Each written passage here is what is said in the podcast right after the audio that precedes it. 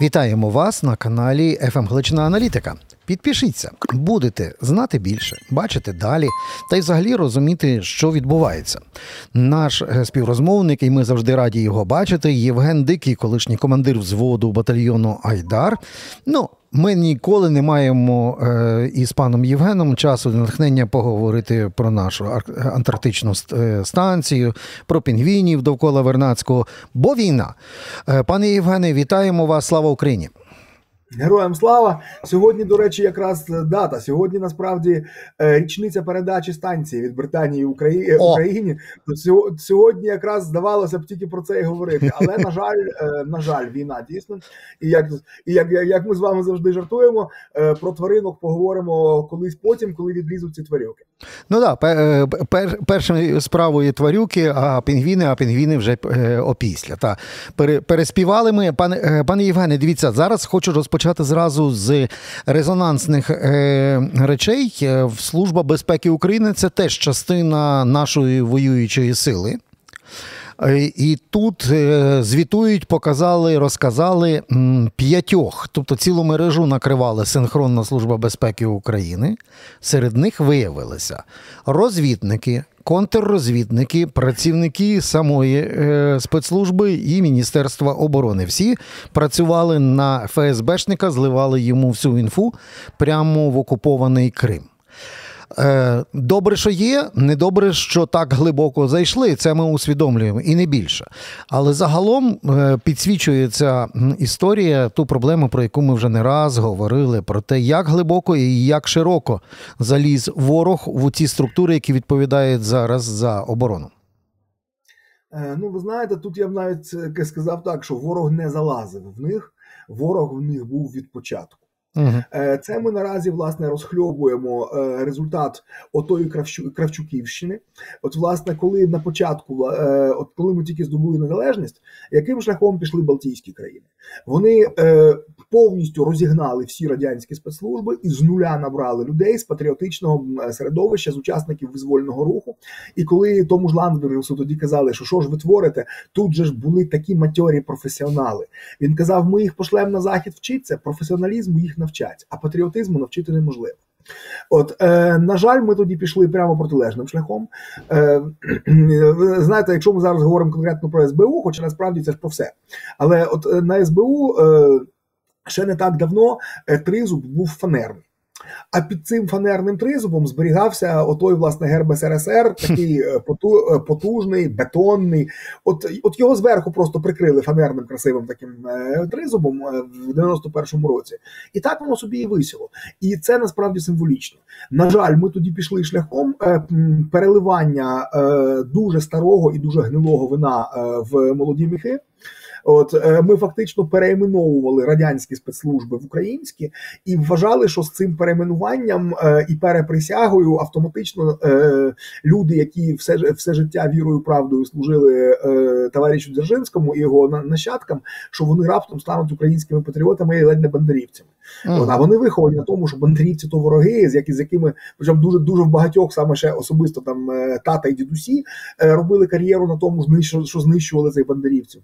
Ні, е, звичайно, не можна узагальнювати. Дійсно, є багато прикладів, коли колишні радянські спецслужбісти в 91-му стали перед вибором, що все союзу нема. А хто ж вони, росіяни чи українці? І багато хто дійсно відчув себе українцями, повернулись до коріння.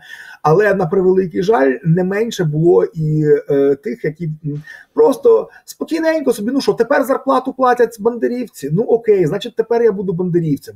А всі зв'язки лишились, а в душі воно там все є. До речі, е, от ми зараз говоримо про СБУ, яке, до речі, на мою думку, абсолютно не випадково прозвітувало про е, такий е, величний успіх цілих п'ять. Ні, ну дійсно, агентурна мережа з п'яти впливових посадовців це серйозно. Вже добре. Але, але ви вірите, що це випадковий збіг обставин, що е, нам дали цю інформацію е, рівно тоді ж, коли з'ясув, е, коли виплила історія про Бігуса. От я От, про це й хотів сказати, от. що це пов'язані речі. Ну треба перебити це правило інформаційних речей. Треба перебити один скандал більшим. Так, якщо звільнено е, цілого керівника департаменту захисту національної державності Семенченка саме за Бігус інфо, то треба перебити е, шпійонами. І шпійонів шпіонів нам так, показали. Так, так, Бо але після того, дивіться... як виявилося, що національну державність захищали, виявляється, від Бігуса, то негайно треба показати, що ні, ні, ні, справжніх шпіонів ми теж інколи ловимо. А дві ваші тези ми можемо теж підтвердити, і кожен може це перевірити. От підпишіться на наш канал, щоб це не пропустити. От е, ви говорили про тих, хто правильно усвідомив. Ну там ми маємо приклад, історичний приклад е, генерала Євгена Марчука покійного. Та? Але маємо і інший приклад, коли начальник КГБ УРСР Деркач взрасті, перейменувався в, в директора СБУ, взрастів свого руського шпіона Андрюшу Деркача. Той, той захопив все руською православною церквою Укратом і продовжував руліть Сумщиною. Так що, в принципі, маємо два підтвердження просто на наших очах всі е, вірності ваших висновків і тез. Але в цьому випадку СБУ ще є й бойовою одиницею, деякі із е, з наших успішних е, ударів на території ворога саме в руками. Служби безпеки України. Наскільки ми ризикуємо, якщо в нас десь там сидить агентура, наскільки ми ризикуємо, що проводячи чергову якусь такий удар по ворогу на його території, нам не зільють це все туди? Як це пам'ятаєте, як з вагнерівцями було? Ніхто не винуват, але КГБ е, злило вагнерівців. Ну насправді такий ризик є весь час, і саме через це е, далеко не всі погоджуються співпрацювати саме з спецслужбами. Е, Дехто погоджується швидше партизанити, працювати напряму з якимись людьми, кого вони персонально знають, в кому впевнені, але з тим, щоб інформація не йшла нагору в спецслужби, і тому так насправді е, проблема дуже серйозна. І давайте вийдемо на секунду за межі СБ. От ми вчора е, бачили ще один яскравий приклад. Наскільки наскільки державі взагалі загрожує оця е, політика, скажімо, прикривання фанерним тризубом, от е, насправді радянського нутра. Е, Я маю на увазі те, що сталося вчора в Дніпрі, е, коли Беркутня взбунтувалась і не поїхала на фронт. От е, ну мало того, що беркутня, тобто здоровенні мужики, які є саме силовиками, там з які здають фізуху регулярно, які там от навчені користуватися зброєю і так далі, коли вони заявляють, що а от вони не вміють воювати. От колгоспники вміють, е, от айтішники вміють, е, баристи з кафе вміють, а беркути ні, не вміють. От не можуть вони воювати абсолютно. От, але ж але я зараз навіть про інше. Ну там теж те, теж оцім здоровенним мужичарам, які десятиліттями сидять, е, досить непогано живуть за наші з вами податки. Ну а плюс до податків ще й ніколи були не проти поколядувати. От то це одна історія. Але коли власне вони почали е, верещати, щоб їх не посилали на фронт, а з ними говорив один з поліцейських, які зайшли. Е, ви дивилися відео, не? Та, та, та, та.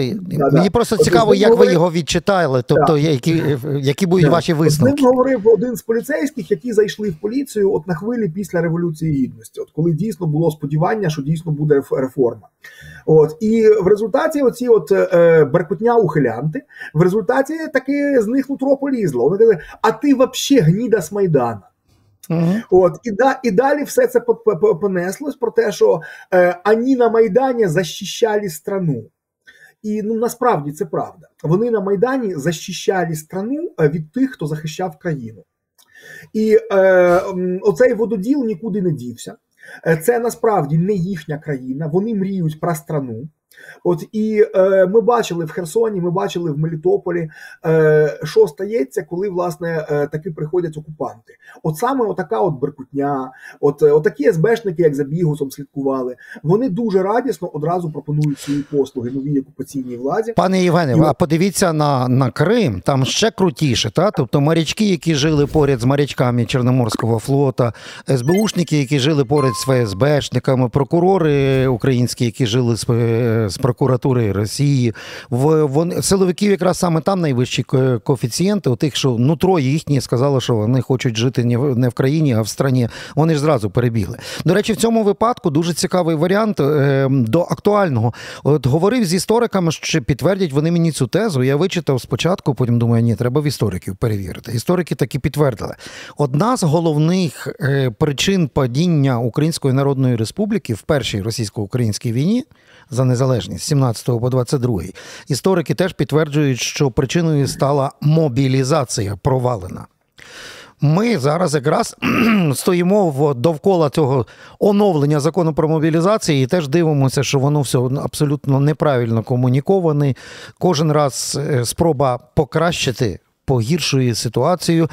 Є спроба номер, не знаю, який там вже от зараз. От вона, от сьогодні, от шосте число, от вони з цього моменту приступають. Чи бачите ви, що ми на ті самі граблі УНР в мобілізації зараз не станемо? Бачу. От чесно кажучи, от в мене чим далі, тим сильніше відчуття, що я в УНР. От, І, на жаль, я достатньо добре знаю історію, я знаю, чим це закінчилось. От, те, те, те, те, що зараз творить наша цивільна влада, яка повністю е, ухиляється фактично від виконання свого обов'язку, а це саме обов'язок цивільної влади забезпечити мобілізацію до війська. Отут, до речі, це треба теж чітко дуже комунікувати. От е, одне одне з, скажімо, таких неправильних речей, як відбуваються, це те, що мобілізацію пробують подати як проблему армії що от армії потрібна мобілізація. Це абсолютно неправда. Е, Власне, це те саме, що сказати, що армії потрібно воювати цю війну.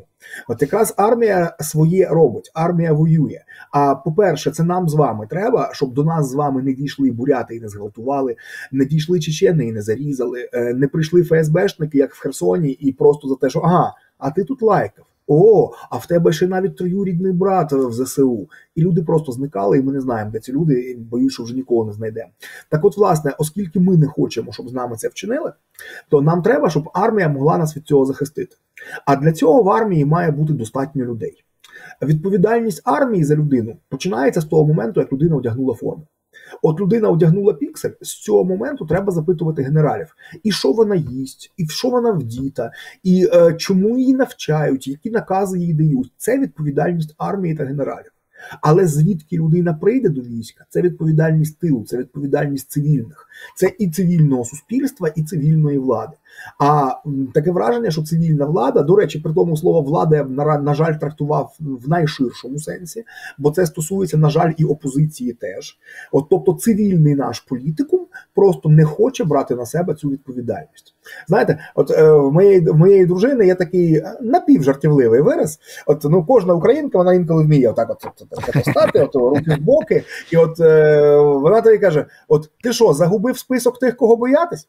От, так, е, так, так, так, так, так, так, от, власне, в мене таке враження, що наш цивільний політикум реально загубив список, кому боятись, і е, таке враження, що втратити рейтинги е, у ухилянтів вони бояться набагато більше, аніж того, що що фронт тобто обвалиться вони... і прийде ворог. Так, але подивіться, який так, ще один вони, одна вони небезпека. Вони не розуміють, що на окупованих територіях рейтингів немає. Так, але є ще ще одна небезпека, бо е, фактично старається завжди проблему вирішувати медійним способом. Ну тобто її перебити якимось е, е, лайкообразною хорошої історії успіху. І ми бачимо, як включилися м, підсвічувати саме рекрутинг. Як супер е, супер вирішення. А ми розуміємо, що є три шляхи до захисту добровольцям добровольцем піти, мобілізації, а рекрутинг десь посередині.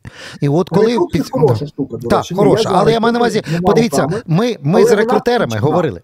Пане Євгене, ми говорили з тими, хто якраз проводить рекрутинг, і вони кажуть, ось в чому проблема. Довіра висока. Люди на рекрутинг готові йти, але в нас є перекос. Тобто всі дуже хочуть бути ближче до кухні або до штабу і бажано в Ужгородському воєнному округу. Все. Це ну, нормальна людська психологія, це нормальна людська природа. Ну, Взагалі, те, що люди не поспішають бігти на війну, до цього треба ставитись як до абсолютно нормальної проблеми. Ну так. Тобто така проблема була, є і буде в кожній нації. От е, кількість готових піти добровільно або за першим покликом, вона в усіх країнах завжди невисока. І ніколи добровольців не вистачає на те, щоб виграти велику затяжну війну. А далі просто нації та країни діляться на ті, які здатні організувати мобілізацію, в тому числі і не добровільно, і ті, які не здатні. І відбувається такий, знаєте, ну страшний дарвінівський відбір. От ті країни, які не спромоглися організувати мобілізацію, ну вони просто зникають з карти світу. Там ну деякі назви народів ми потім читаємо в підручниках історії, багато навіть не читаємо. Тобто, ну е, багато ж націй насправді зникло, багато багато народів вже не існує. І зокрема, через те, що не вміли проводити мобілізацію, їх поглинають ті сусіди, які вміють проводити мобілізацію. От УНР це якраз дуже яскравий приклад в усьому. Причому там поклались на героїв добровольців, при тому їх тіла сотня тисяч тисяч набралась. Але чомусь, е, як так дивно може могло бути, але сотня тисяч не вистояла проти мільйона мобіків. Ну, От, А цей е, да, а цей мільйон мобіків е, він між іншим не рвався на війну в Україну. Але, по-перше, їх гнали з кулеметами за спинами. А по-друге, вдома лишались їхні родини, і більшовицька влада взагалі всі ці родини зробила заручниками. Е, Якщо частина тікала з фронту, родини розстрілювали. От і тому да, тому цей мільйон теж, який був абсолютно не в захваті від цієї війни, але він прийшов і цю війну виграв. Там От і перемололи і, і, і січових стрільців, і уга, і всіх. Так, так, маємо повне підтвердження історичне, але повернемося до сьогоднішнього дня. От подивіться, зараз є най, е, найбільша ставка на те, щоб десь та й обвалити е, фронт. Наш ворог вірить, що прорвавши на одній із ділянок фронт, вони отримають ефект доміно. Тобто ми розуміємо, що зараз найбільша ставка це Авдіївка, десь Лимяно-Купінський друге місце, Бахмутський напрямок на часі Вір третє, ну і Мар'їнка, там там інші. Це десь є ще й на півдні в них, але там, по-моєму, вони найменше роблять ставку. Одним словом, чи справді тут, е, пане Євгене, може зіграти ефект доміно? Ну розуміємо, що дивіться, там зайшли 20 е, вуличні бої на, на околицях Авдіївки, дають як суперуспіх. Потім вибивають тих щурів, які через труби йшли, чи ще щось. От зараз маємо теж тактичне просування вже на південь від Авдіївки біля Невельського. Все це є тактична зміна лінії фронту. Ну, Але давайте уявімо собі, що обвалилося десь е, в одному місці. Вони прорвали фронт. Чи буде ефект доміно, про який вони так говорять? Е, значною мірою залежить від того, де саме. Авдіївка такого ефекту точно не створить. Е, коли нам доведеться відійти з Авдіївки, боюсь, що в умовах снарядного голода, який нам створив Трамп, в умовах снарядного голоду я боюсь, що треба все ж таки говорити, коли ми відійдемо з Авдіївки, а не якщо це вже питання часу. Хоча нам нам дуже вигідно, це це взагалі я зараз буду казати такі такі страшні негуманні речі, ну, от, але війна це дуже негуманна штука. Так от нам взагалі то дуже вигідно було б тримати Авдіївку саме як таку м'ясорубку, е, тому що там співвідношення втрат 1 до 12 на нашу користь. От е, ми там буквально перемелюємо орків. Е, це не означає, що нашим хлопцям там легко. Е, коли ти всередині м'ясорубки, це взагалі дуже страшно, навіть якщо ти ножем в цій м'ясорубці працюєш. Але від самих цих хлопців в мене друзі там, от вони якраз самі кажуть, що дуже бажано протриматися якомога довше, саме тому, що ну з такими втратами хай сточуються. От хай тут сточуються, ніж далі підуть. Так, от, але снарядів нема, і це критична проблема.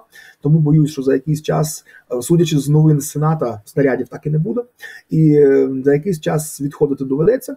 І е, Авдіївка в цьому сенсі нам нічим не загрожує. Це буде не прорив фронта, це навпаки, це орки нарешті зіткнуть з полегшенням, вони вирівнюють свій фронт.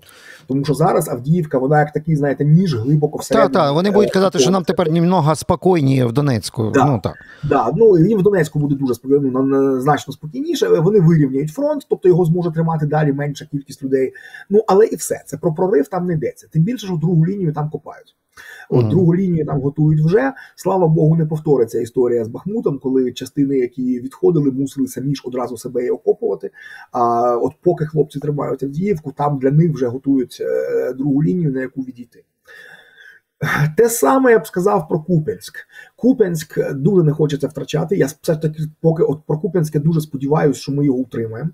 Бо якщо Авдіївка е, навіть при поганому розкладі Авдіївка дає оркам е, тільки, скажімо так, політичні переваги, насправді.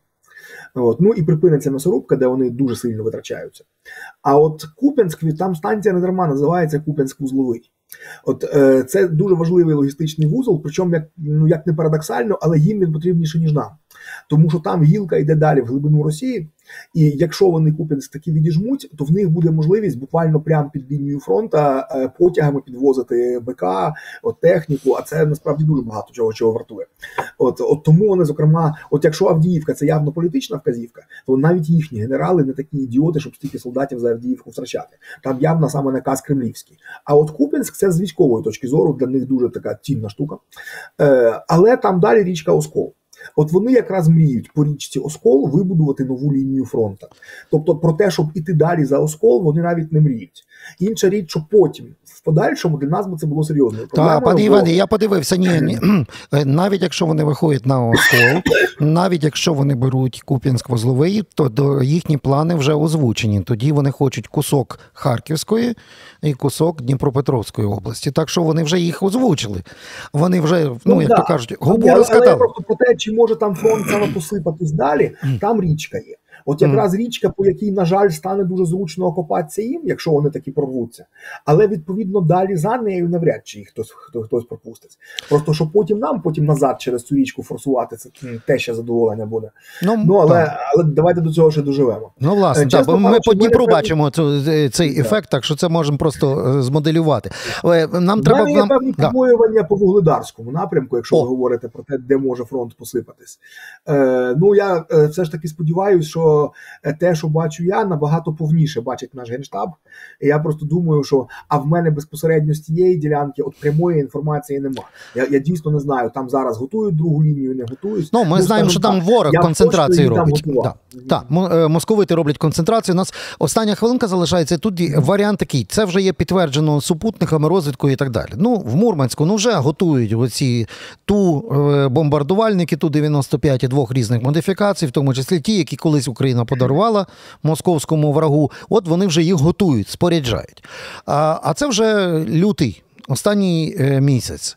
Ну вони ж все одно ж будуть лупити по глибині країни. Вони ж не використовують її як фронтову авіацію. Ну і на що зараз є ставка їхня, навіть якщо вони здійснять комбінований великий ракетний удар? Ну вже ніякого блекауту їм не зробити. Для А чого? вони це? зараз не про блекаут. А про що? А вони зараз не про блекаут.